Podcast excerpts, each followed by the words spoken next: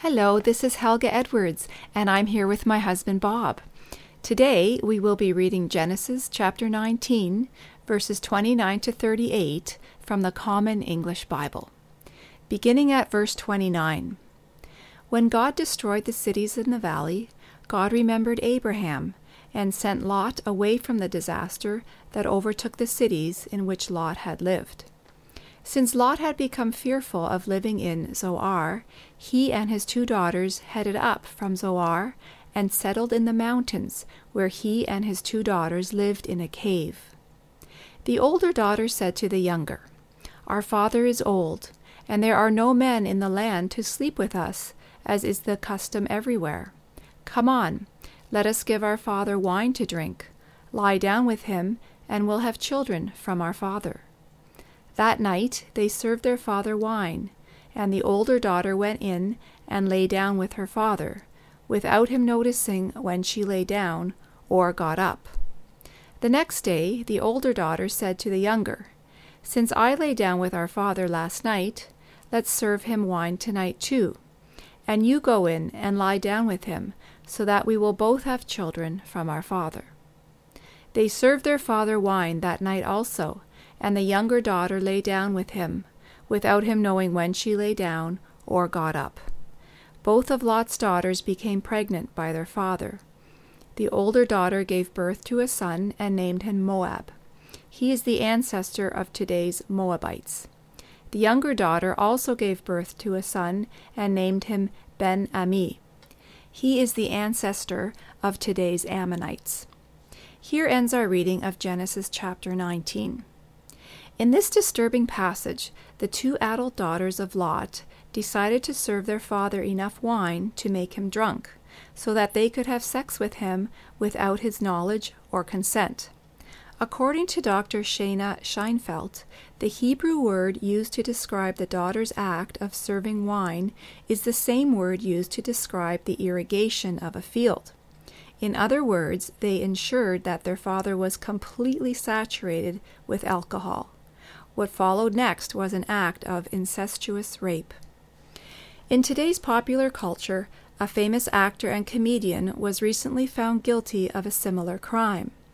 A jury decided that he was guilty of three counts of aggravated indecent assault. Like Lot's daughters, this man was reported to have intentionally given a woman drugs and alcohol so that he could sexually assault her while she was incapacitated. Shockingly, many people have risen to this man's defense. They have done this despite more than 50 other women coming forward with similar allegations. Five of these other women were permitted to give testimony at his trial. In the end, the jury convicted him on the basis of his own admission that he gave drugs to women so that he could have sex with them. Some defenders of this convicted perpetrator have said that the case is not about the women he victimized, rather, it is about preserving this man's legacy. Some of these defenders have even verbally attacked his victims, alleging that despite all evidence to the contrary, they must have welcomed his sexual acts. This type of verbal attack is called victim blaming, and it has a very long and disturbing history. In an ancient oral tradition, for example, a number of rabbis blamed Lot for his daughter's actions. Citing Proverbs chapter 18 verse 1, these rabbis said that Lot must have actually wanted to have sex with his daughters because he chose to live alone with them in a cave. Proverbs chapter 18 verse 1 says, "The one who lives alone is self-indulgent, showing contempt for all who have sound judgment." The following verse, verse 2, reads A fool takes no pleasure in understanding, but only in expressing personal opinion. In context, these proverbs refer to people who isolate themselves from the wise counsel of others.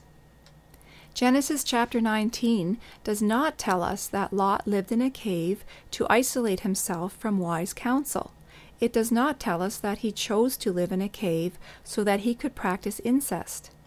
In fact, we are explicitly told that Lot chose to live with his daughters in a cave because he was afraid to live in Zoar, a neighboring city to Sodom that was not consumed by fire. Given Lot's experience in the city of Sodom, his fear is understandable. And so, just as we see in too many instances today, oral tradition blames a victim for the crime of rape. Victim blaming is a widespread phenomenon in many cultures. A recent documentary highlighting the prevalence of rape and victim blaming in India, for example, cited many men and some women who described rape victims as consenting partners. The analogy they used to justify this view was that you cannot clap with just one hand. Certain religions teach that women must cover their hair. Some insist also that a woman's face and body must be completely concealed. If not, they believe that men cannot help but engage in sexual behavior, including rape. In such cultures, some women who refuse to hide their faces from public view are burned and permanently scarred with acid. Others are killed. Their murder is said to be in defense of a family's honor. Sadly, similar thinking patterns have found their way into some churches. In some churches, women are told that they must dress in certain ways. Some churches go as far as to say that the sight of a woman's uncovered hair or shoulders will cause men to engage in sinful behavior. On too many occasions, church leaders have blamed women when they have reported being sexually assaulted by a man. Why do people blame the victim? Often for a sense of control.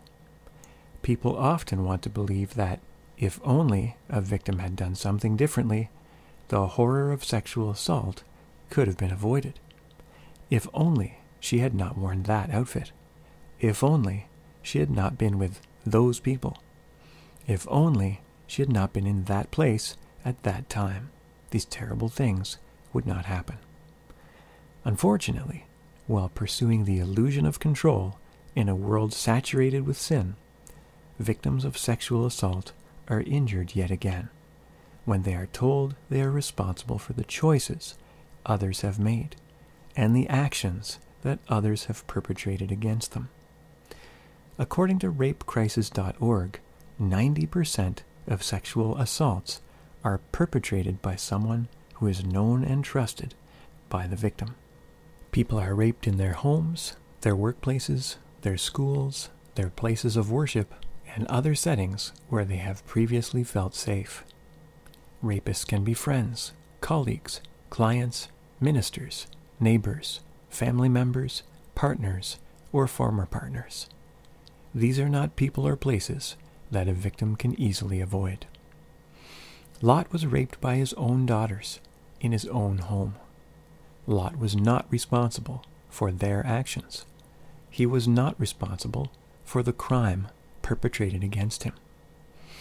The woman assaulted by the actor and comedian knew and trusted him as a mentor who promised to give her counsel on how to be successful in her career. In one infamous scandal, a number of young women were assaulted by a man who taught sexual purity and promised to mentor them in Christian ministry. God does not blame people for the sexual crimes perpetrated against them by others, and neither should we. When God destroyed Sodom, he did not blame the beauty of his angelic messengers for the behavior of the violent mob. In the New Testament, Jesus warned, If your hand causes you to sin, cut it off.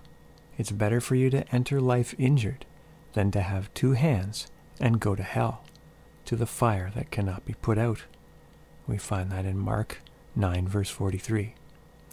He used a powerful metaphor to teach people to take responsibility for their own behavior and do whatever was necessary to turn away from sinful acts.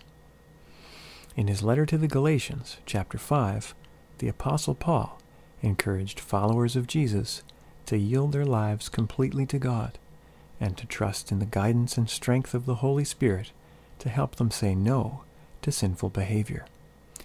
he explained that the work of the Holy Spirit in a person's life could help them learn to be loving and kind and to practice self-control.